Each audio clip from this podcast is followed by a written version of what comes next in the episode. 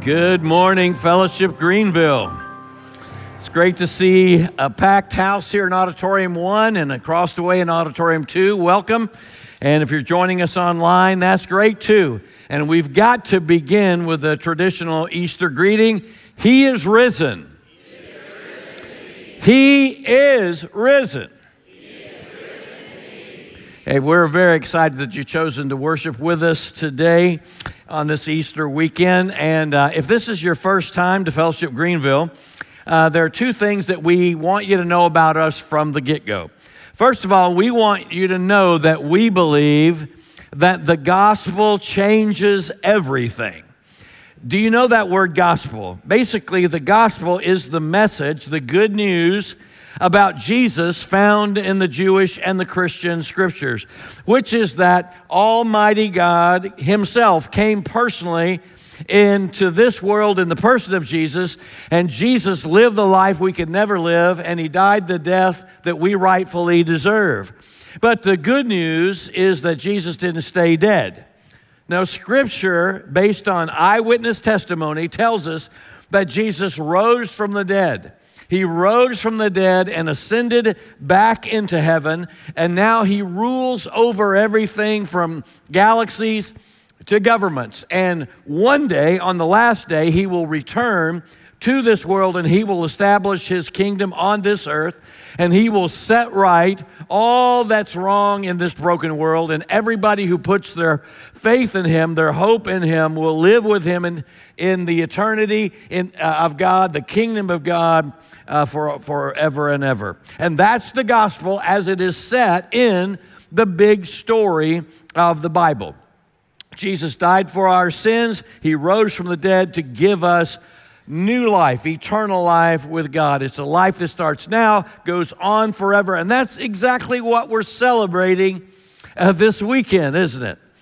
We, so, yeah, we believe the gospel changes everything, but it's not just something we celebrate once a year on a weekend like this. No, the gospel impacts our daily lives. The gospel informs how we speak and act and how we make decisions. The gospel corrects us and challenges us. The gospel carries us through the pains and the sufferings of this life. And even though we don't always live in line with the gospel, still, because of God's grace, we experience his ongoing forgiveness, and we experience an, the ongoing reality of our personal relationship with God. The gospel changes everything. That's the first thing that we want you to know about us. Now, the second thing is if you attend here on a regular basis, what you'll find is that most Sunday mornings, you'll find that we're studying our way, teaching our way through whole books of the Bible. And we just finished a series in the book of Judges. And next week, we'll start uh, a four part series in the book of Ruth. And we like to dig deep into Scripture.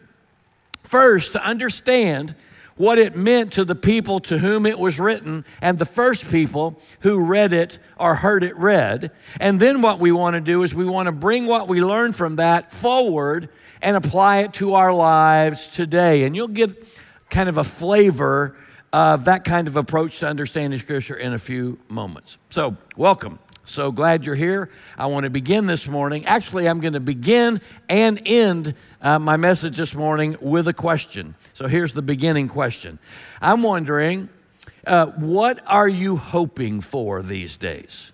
What are you hoping for these days? Could be any number of things, right? I mean, I'll tell you some of the things I'm hoping for. I'm hoping for good health. I'm hoping for the good health and safe delivery of two new grandbabies that are coming, one in June, the other in July, which, by the way, that'll bring me up to eight by the end of July. And that'll be uh, five girls and three boys. That's really exciting. I'm hoping that FSU will win the national championship next fall. That's probably wishful thinking. Probably more like wishful thinking. I'm hoping that gas prices go back down and we can reverse this inflation that's eating away at our paychecks. Who's with me on that? Yeah, amen. Uh, I'm hoping for financial stability. I'm hoping we can put an end to the racial division that exists in this country. We can be a unified people. And I'm hoping for the soon end of this war that's raged against Ukraine here now for uh, the last month or two. Those are just a, few things I'm hoping for. What about you? Maybe you're, maybe you're hoping to finish the school year with passing grades or better, maybe all A's. Or maybe you're hoping for a job after graduation. Uh, maybe you're hoping for a job now, or you're hoping for a new job. Maybe you're hoping he'll pop the question. Maybe you're hoping that uh, even though she broke up with you, or even though she walked out on you, you're hoping she'll come back. Or maybe you're hoping for uh, a successful career path. Maybe you're hoping for a miracle when it comes to your health. The list of things we hope for goes on and on and on, doesn't it? Um, to hope is part of what it means to be human. God created us with needs and desires and wants and hopes, and we're constantly aware of the past and the present and the future. And one of the big things that moves us from the past and the present into the future are, is what we hope for. In fact, you could say it like this you could say, hope means we are shaped by our understanding of the future. Hope means we are shaped by our understanding of the future. Uh, what you believe about the future, what you hope for in the future, completely shapes how you are living in the present. Now, 20 years or so ago, a man named uh, a- Andrew Delbanco, who was a professor at Columbia University at the time, he wrote a book entitled The Real American Dream A Meditation on Hope.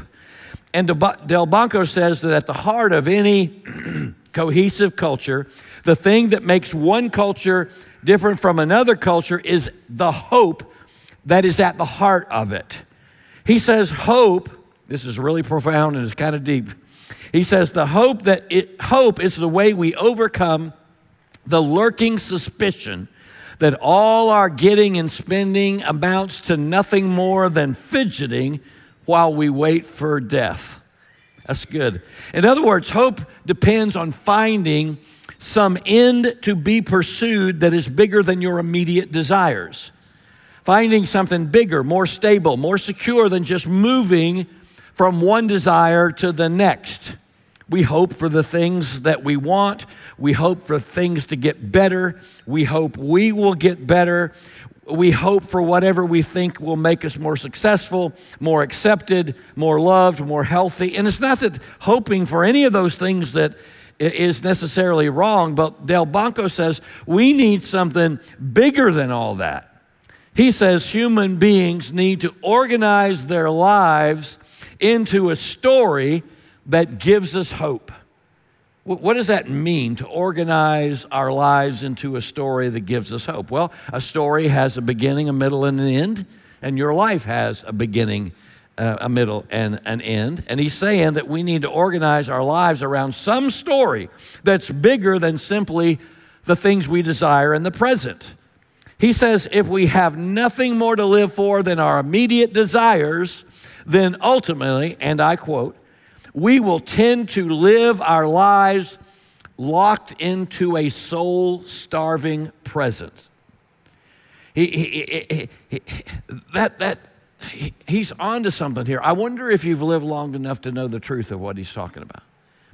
Have you lived long enough to know that you need something bigger, something more substantial than desiring and hoping for the next thing?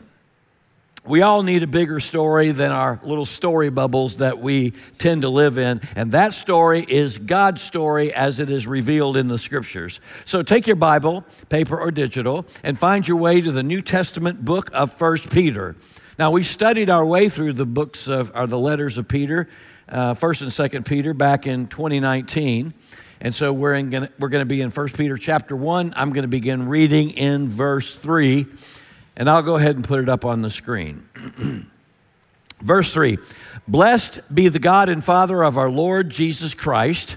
According to his great mercy, he's caused us to be born again to a living hope through the resurrection of Jesus Christ from the dead, to an inheritance that is un- imperishable, undefiled, unfading, kept in heaven for you who by God's power are being guarded through faith for salvation ready to be revealed in the, in the last time. Now, this is an amazing passage of Scripture. It's packed with all kinds of profound truth. And for weeks now, my mind has been captured by uh, what I found in, in, in, this passage here. This is the passage written by the Apostle Peter, one of Jesus' closest followers, an eyewitness to Jesus' uh, ministry, his death, his resurrection, and his ascension back into heaven. And just to remind you, this is the same Peter who denied Jesus three times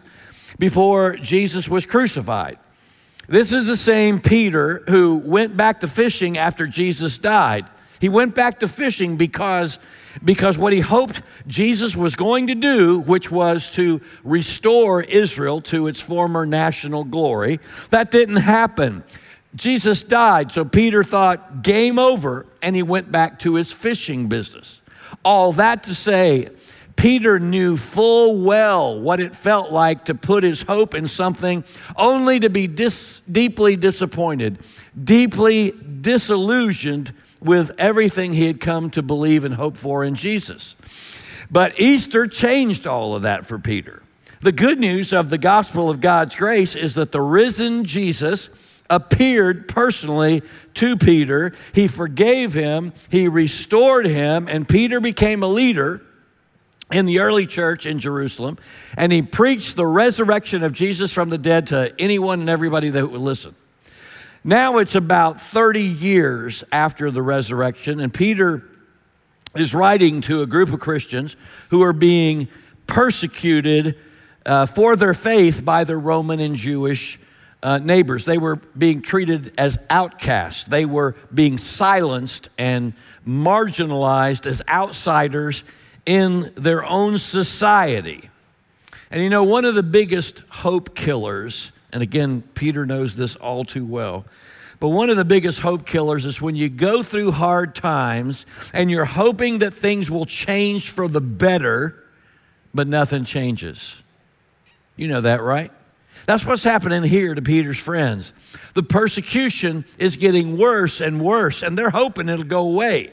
They're hoping things will get better, but it's nothing is changing. Nothing is getting better. It's just getting worse. So these early Christ followers need to be reminded of where they should anchor their hope, which is a reminder for us as well because it hits right where we're living today. One more time. Praise, verse 3 praise to God the Father of our Lord Jesus Christ, who according to his great mercy has caused us to be born again to a living hope through the resurrection of Jesus from the dead. Now, stop right here. I'm, again, I'm telling you, so much packed here, and we got to start unpacking. And basically, what I'm going to do is I'm kind of walk through this passage like line by line, phrase by phrase, kind of sometimes word by word. It's a little different than what we normally do, but I want to do this because there is a truth packed into here that I have never seen in my life, and I bet you never seen it either, and I want you to see what I see. And the best way to do it is just go line by line. All right, so here we go. Verse 3 God, in His great mercy, His great mercy, not because of who we are, not because of all the good things we've done or tried to do. No, God, because He is a merciful God a compassionate God, a God who knows all our sins and failures and shortcomings, this merciful God who does not hold our worst moments against us. God, because of his great mercy, has caused us. God has caused us. Now, Peter is about to tell us about something God has done for us that we could never, ever do for ourselves. Because of his great mercy, God has caused us to be born again. Born again. I know you're, you're like, Charlie, come on. You're not one of those born again type Christians, are you? I mean, uh, yeah, absolutely I am. Absolutely I am. And not only me, but anyone who claims to be a Christian Everyone who puts their faith in Jesus as their only hope for forgiveness and life. If you are a Christian, then you are a born again Christian. There is no other kind of Christian. Despite all the baggage, the modern baggage that comes with that phrase, born again. It has nothing to do with politics, it has nothing to do with ecstatic passion, not even morality. There's no other kind of Christian than a born again Christian. And Jesus says that, and the Apostle John says that, and Peter says that. Look at it. Because of his great mercy, God has caused us, all of us, to be born again. So the question is well, what does that actually mean? Well, it means when you put your faith in Christ for salvation, it means you are reborn spiritually. God puts his very own spirit inside you, and you become a brand new person in the deepest part of who you are. And the writers of the New Testament and Jesus himself are saying there's no way to explain what God does to a person when they put their faith in Christ except to say they die and they're reborn. And in talking about the same idea, the Apostle Paul says you become a new creation in Christ. That's his word for it. Look at it in 2 Corinthians 5 17. Therefore, if anyone is in Christ, he's a new creation. The old has passed away Behold, the new has come. Paul is saying the same thing, he's just using different words. But he agrees a born, a born again Christian is the only kind of Christian. Because, get this, when you put your faith in Christ, God causes your old life and all the old garbage to pass away. There's no more guilt, there's no more shame, no more trying harder to do better. No, no more anxiety about measuring up. No more angst about when you stand before God on the final day whether God will love you and accept you or not. That's all gone. You're no longer a prisoner of your past. You're no longer defined by what you've done or what was done to you. You are born again, meaning again, God puts His very own spirit, His very own life into you and he remakes you brand new. And you have a fresh start. You have a new beginning because you have a new identity in Christ. And don't just take my word for it. I mean, take the word of these two early Christian leaders, Peter and Paul. Peter, who denied Jesus three times as Jesus was headed to the cross to die for him. And Paul, who had overseen the execution of hundreds of Christians before becoming a Christ follower himself. Now, it's hard to get past your past, especially past like these two men had. But you see, when you put your faith and hope in Jesus, when you believe the gospel, the gospel changes everything. The gospel changes everything. That's what it means to be born again. Let's keep going. Because of his great mercy, God's caused us, everyone who's put their faith and trust in Jesus, has caused us to be born again. Here it is to a living hope. To a living, that's the phrase that I have not been able to get out of my mind for two, two weeks or more. We have a living hope. Everyone who puts their faith in Christ and God makes new has a living hope. So, what is this living hope? What is Peter telling us about this living hope? Well, here's the big idea of the message and what Peter's saying, what I'm saying. A living hope carries you through the present because it's anchored in the future that God has planned for you. A living hope carries you, it sustains you in the present because it is anchored in the future God has planned for you. Now, that actually breaks into two parts. So let's take each part at a time. First of all, a living hope carries you through the present carries you. A living hope is a present hope, it is an active hope, it is a daily hope, it is a right now kind of hope. And it is a hope that carries you through times of trouble and pain and hurt and suffering. Where does it say that? Skip down to verse 6.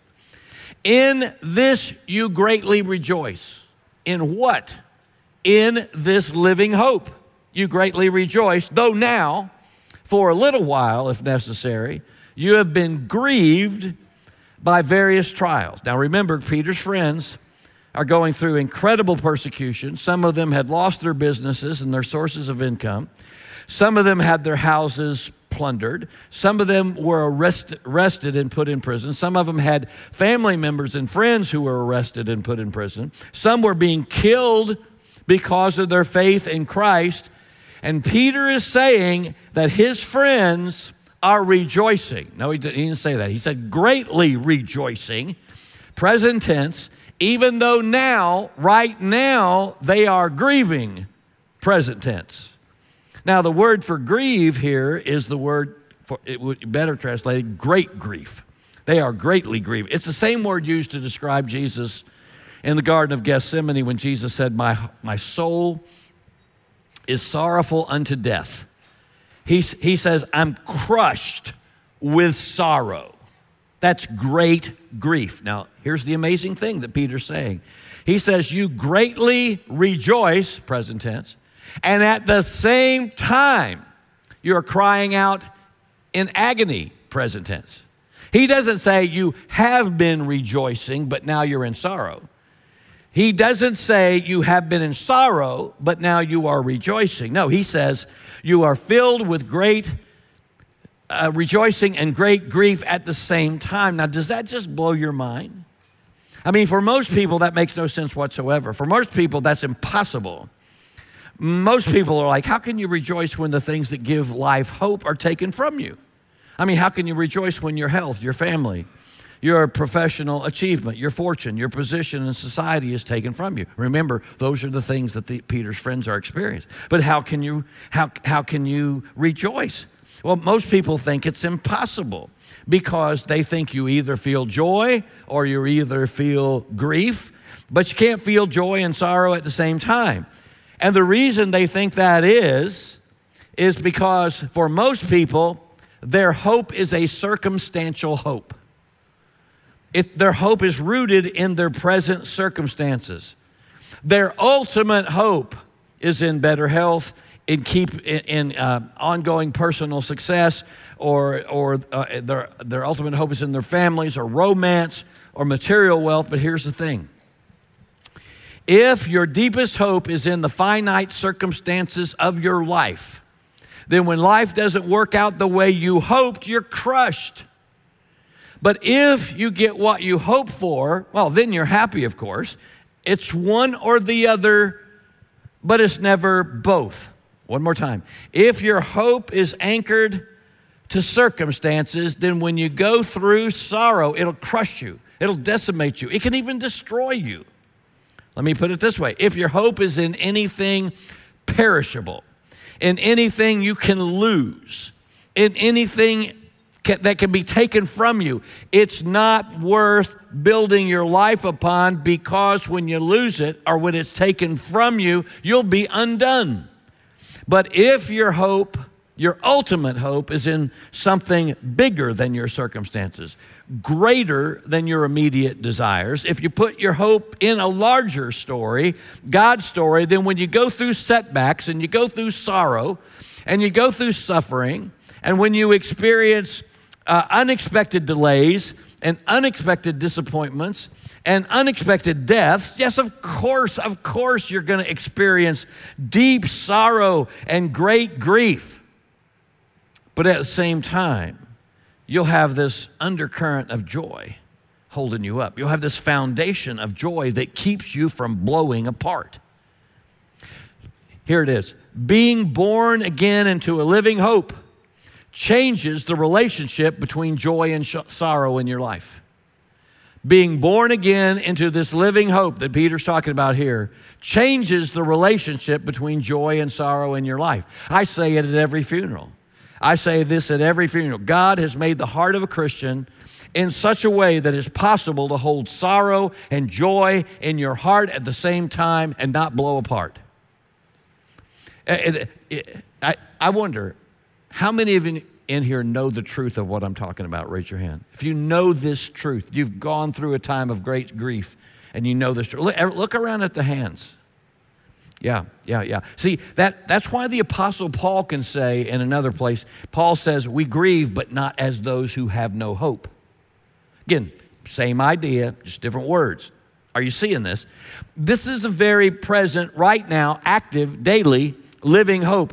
It sustains you. It strengthens you. It makes your faith stronger. It makes it possible to go through the hardest times imaginable and not give up or cave in or be decimated or crushed. But it's off the map for most people. And because that's true, most people run from sorrow. They run from disappointment either into anger or indifference. Like if you've been hurt in a relationship, if you're a guy and a woman has hurt you, really hurt you, or you're a woman and a man has really, really hurt you, it's not atypical for you to say, I just hate women, or I just hate men. I mean, what is that? That's you refusing to let yourself grieve. You're refusing to let yourself feel the hurt, the deep hurt. You're refusing to let yourself be sad so you get mad, you get angry, or you become indifferent. Like, like you tell yourself, well, I don't care. I don't care. It's not all that anyway. You know, like I just don't care. It pro- probably never have worked out anyway.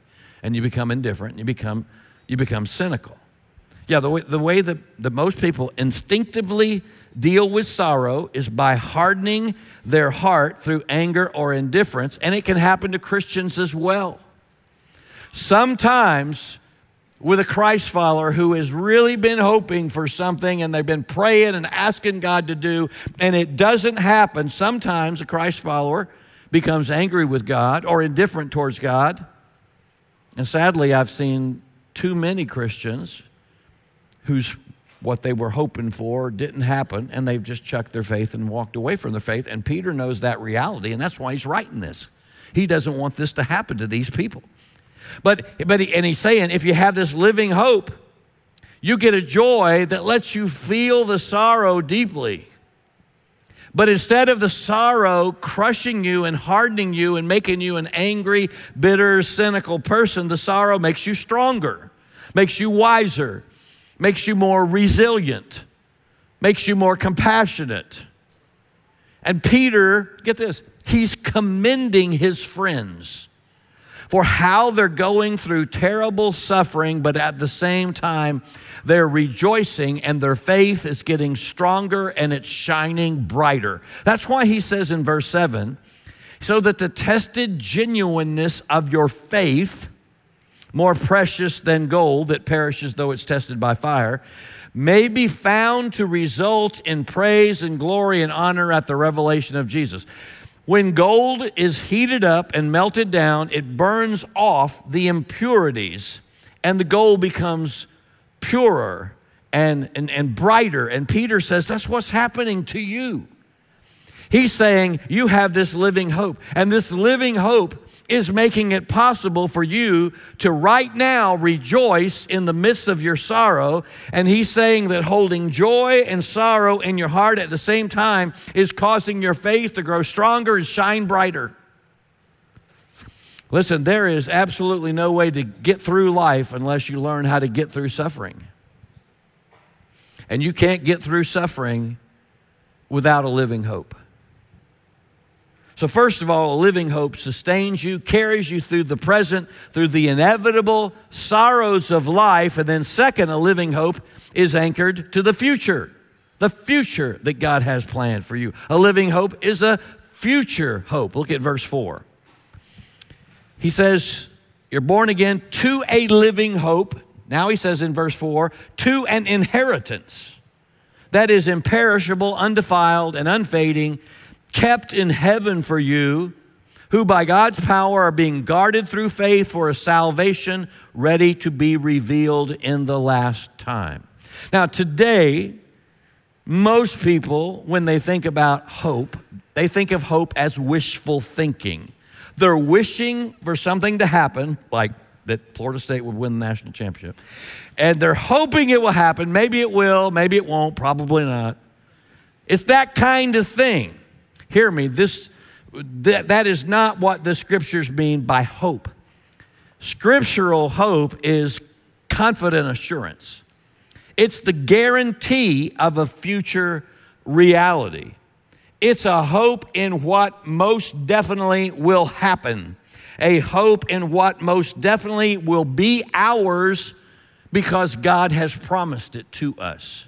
That's what an inheritance is. An inheritance is something, if something is promised to me in a will, then, then on some future day, that something will be mine. Like uh, my dad was not a wealthy man, but he sold a house in North Carolina that he built when he was about 19 or 20 back in, in, in, Mount Airy, North Carolina. I lived in that house for the first two years of my life, and then we moved to Florida, and my dad kept that house and rented it out for, for uh, a, a, long, long time. Uh, until, and, until he was about 76, and, and then he's, he, he came to me and he said, he said, I'm going to sell this house and when I sell it, I'm going to give you what I make on this house, and that is your inheritance. And I said, you don't, you don't have. He wasn't a wealthy man, but he was, he, and he didn't have that much saved, and he wanted to give me the sixty thousand dollars on that house. And I'm like, like, don't, please don't do that. Just you worked hard all your life. Just take it. He goes, no, this is your inheritance. And when he made that promise, in a sense, I had a living hope. I had the confident assurance that what he promised me as my future inheritance was already mine in the present, and he was keeping it for me. Peter says if you put your faith in Christ for salvation, your future with God is secure.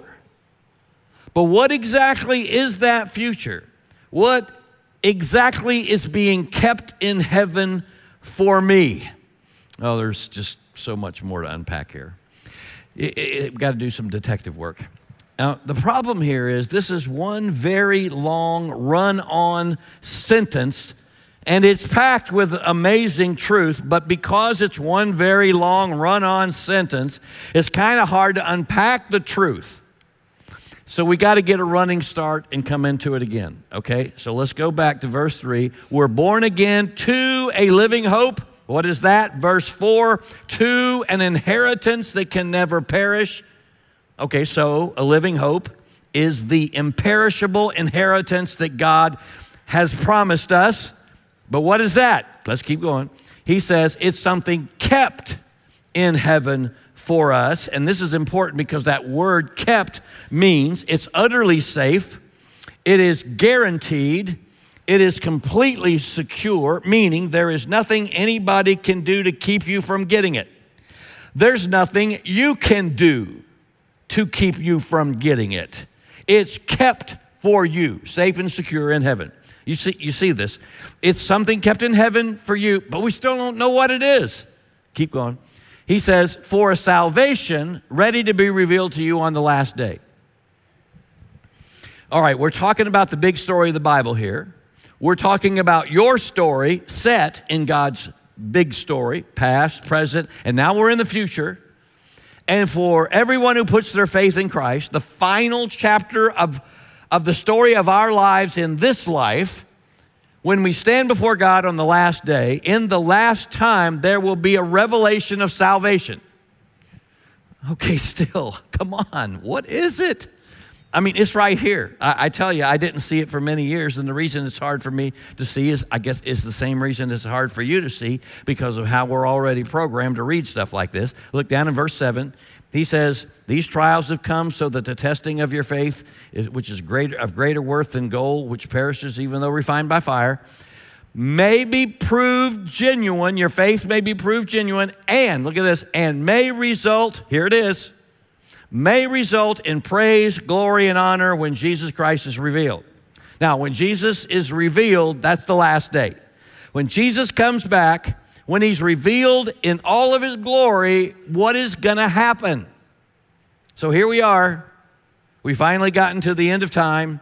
We've gotten to the end of the stories of our lives. We finally got to this thing that has been kept in heaven for us. What is it? For all those who believe, here's what's been kept in heaven for you praise and glory and honor when Jesus is revealed. I, I thought, I, for years, I've always thought that meant that on the last day, when Jesus is revealed in all his glory, I thought that means that we will give him praise and glory and honor, which I am absolutely 100% totally sure that we will do. We will most definitely, on that last day when we stand before God, uh, we will most definitely be cheering and shouting and singing his praise. Probably go on a couple of millennium, but remember, there's no time in heaven.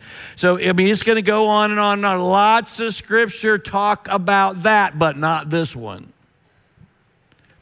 This says your faith will result. That's an odd way of putting it, isn't it? Why not just say your faith will move you to give him praise and honor and glory? It doesn't say that because it doesn't mean that. You ready for this? This is not talking about the praise and glory and honor of Jesus. It's talking about praise and glory and honor from Jesus. Those who believe have something kept. Their faith will result in something on that last day. And that is, we are going to receive praise and glory and honor from Jesus on that last day. I, I know, I know, I know, I know, I know. That sounds crazy. That's exactly what it says. When you stand before God on the last day, if you put your faith in Jesus as your living hope for salvation, God will not say to you, okay, let's see if you measure up. God will not say to you, let's put all your good deeds in the scales and see if your good outweighs your bad. God will not say, oh, I am so sorry. You came this close. Like you almost made it. And if you'd have helped that old lady across the street that day, man, the meter in heaven would have gone like that, and you would have made it, but you didn't make it. I'm so sorry. You came up short. No, no, no, no. If you put your faith in Jesus, God will give you the same praise and honor and glory that He gives to Jesus. That just blows your mind. Now let me just, I'm, i got to prove it to you. Let me just show you. 2 Corinthians 5.21 on the screen. God made him, Jesus, who knew no sin, to be sin on our behalf so that we might become the righteousness of God in him.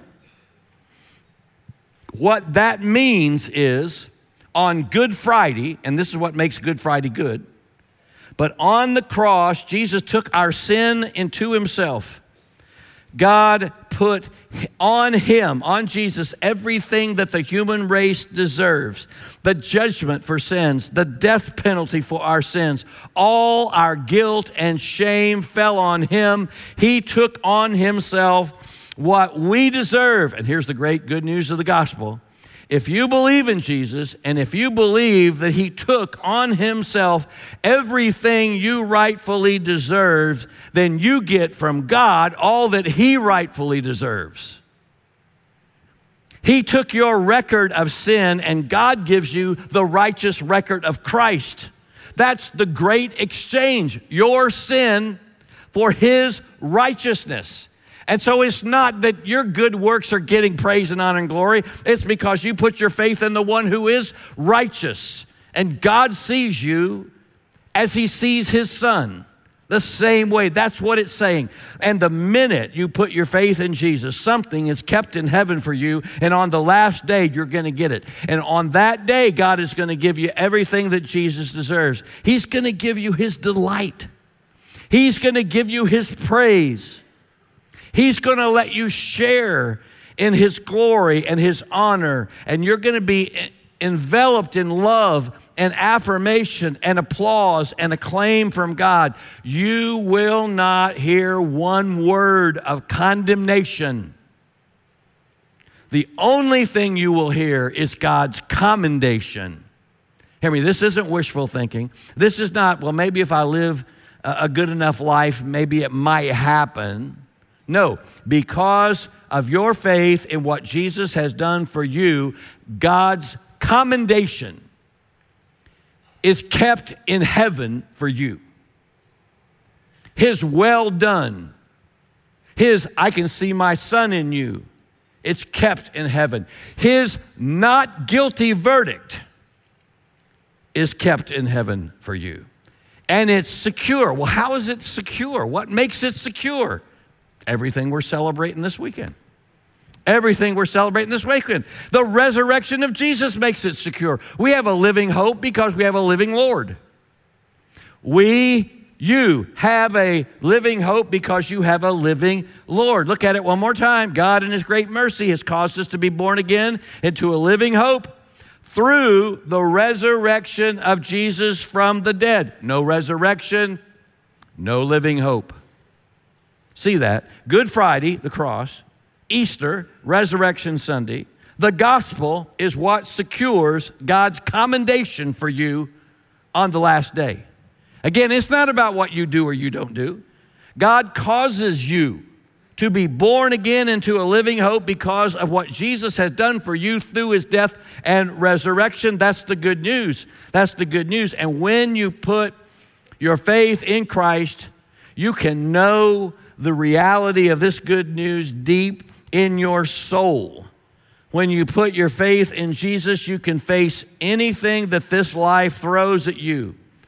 You can be deeply grieved and crushed but at the same time, underneath it all, there is a, a joy, a calm, a peace, a solidness that keeps you together.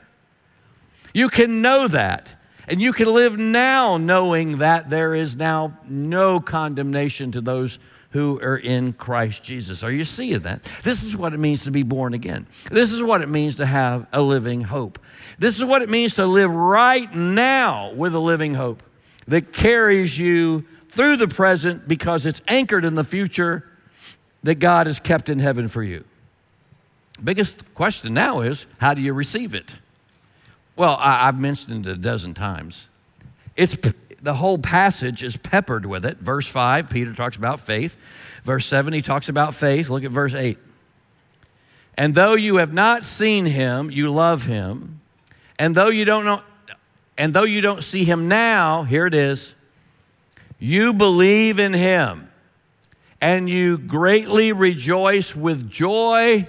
I like the old King James joy unspeakable and full of glory, obtaining as the outcome of your faith the salvation of your souls.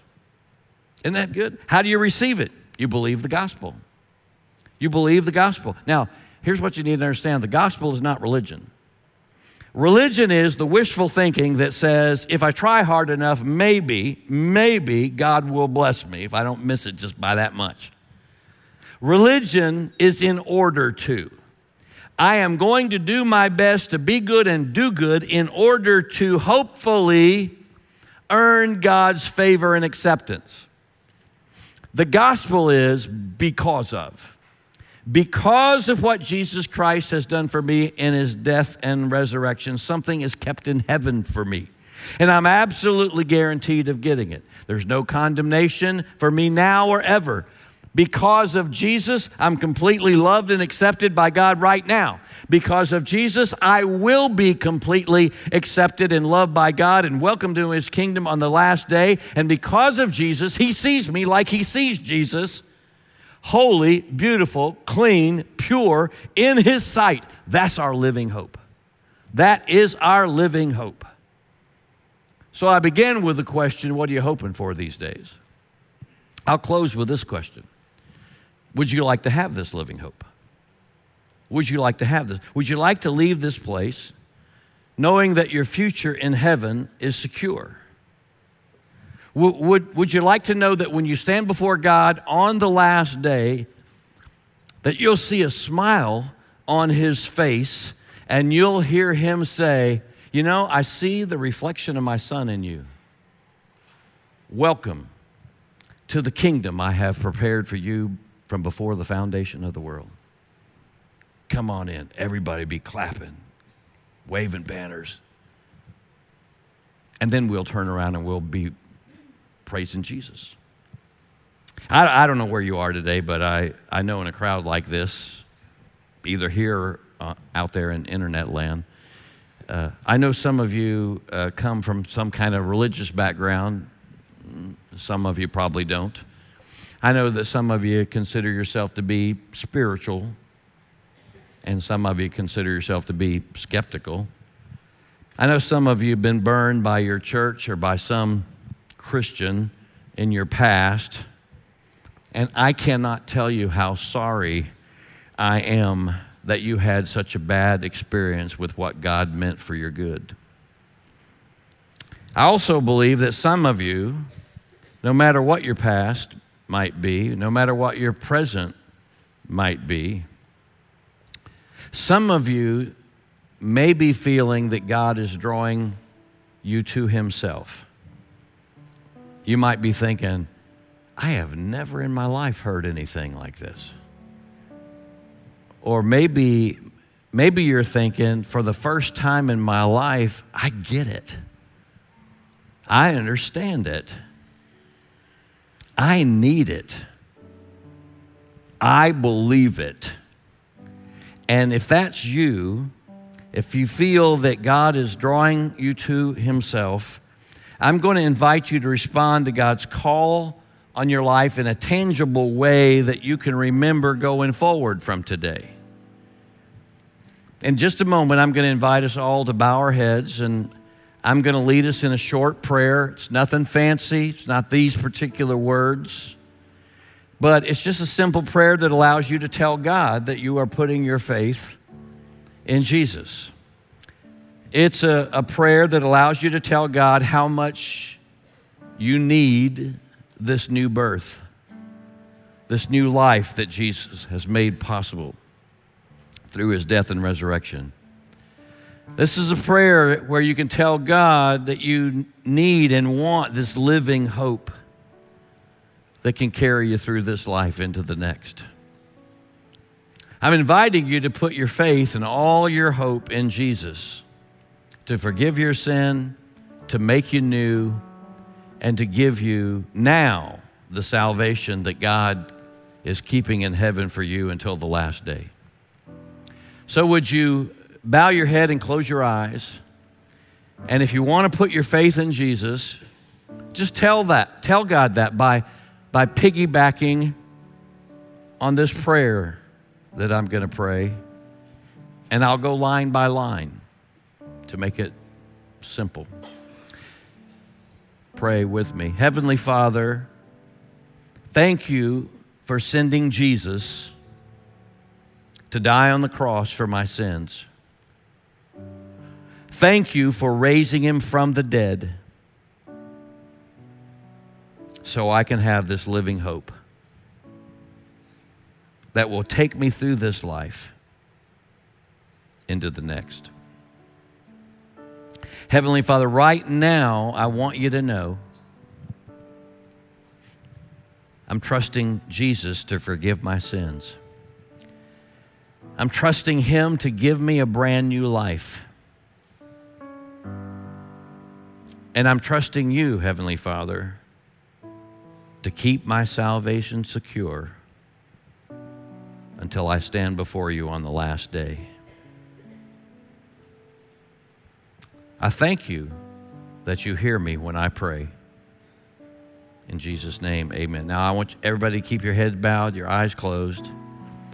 And if you prayed that prayer, or you've never prayed any kind of prayer like that before,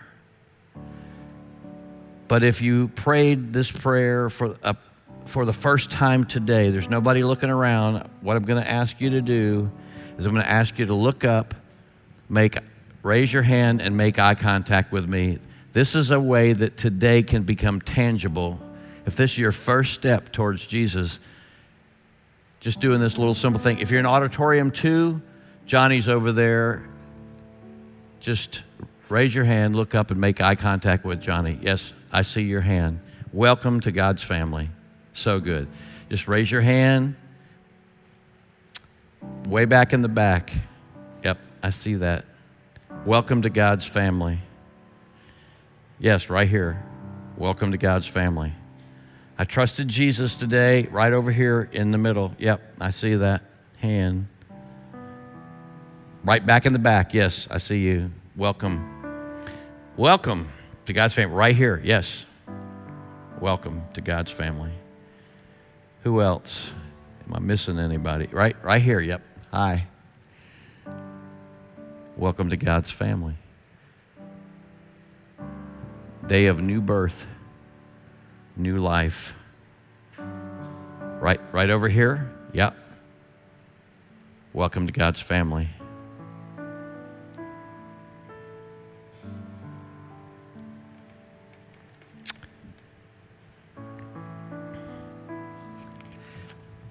Father, thank you for all these who were born again, born anew here today. Now, and I, I pray that just as you have caused new life and new hope to spring up in them, I pray that you would cause them by your word and spirit to grow every day to become more and more like Jesus.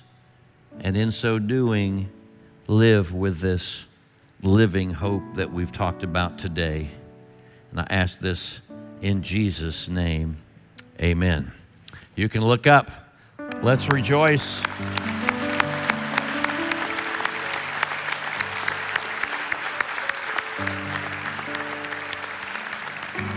We're rejoicing. The Bible says that uh, when, when, uh, when someone comes to Christ, that all the angels in heaven rejoice. So good, so good. Now, I'm going to ask you to do one more thing. If you um, prayed to receive Christ this morning, in the uh, on the chairs in front of you, you'll see a QR code. And I'm going to ask if you would, if you scan that code, if you receive Christ today, Scan that code, it'll take you to this landing page. And the first step, the button, the second button there said first step. That'll take you to this page. And I'm going to ask you to fill that out and let us know that you made a first time decision uh, to trust Christ. And, and we'll get in touch with you because we want to give you some information about what the next steps would be in uh, learning how to live every day with this living hope that we talked about today. Good day.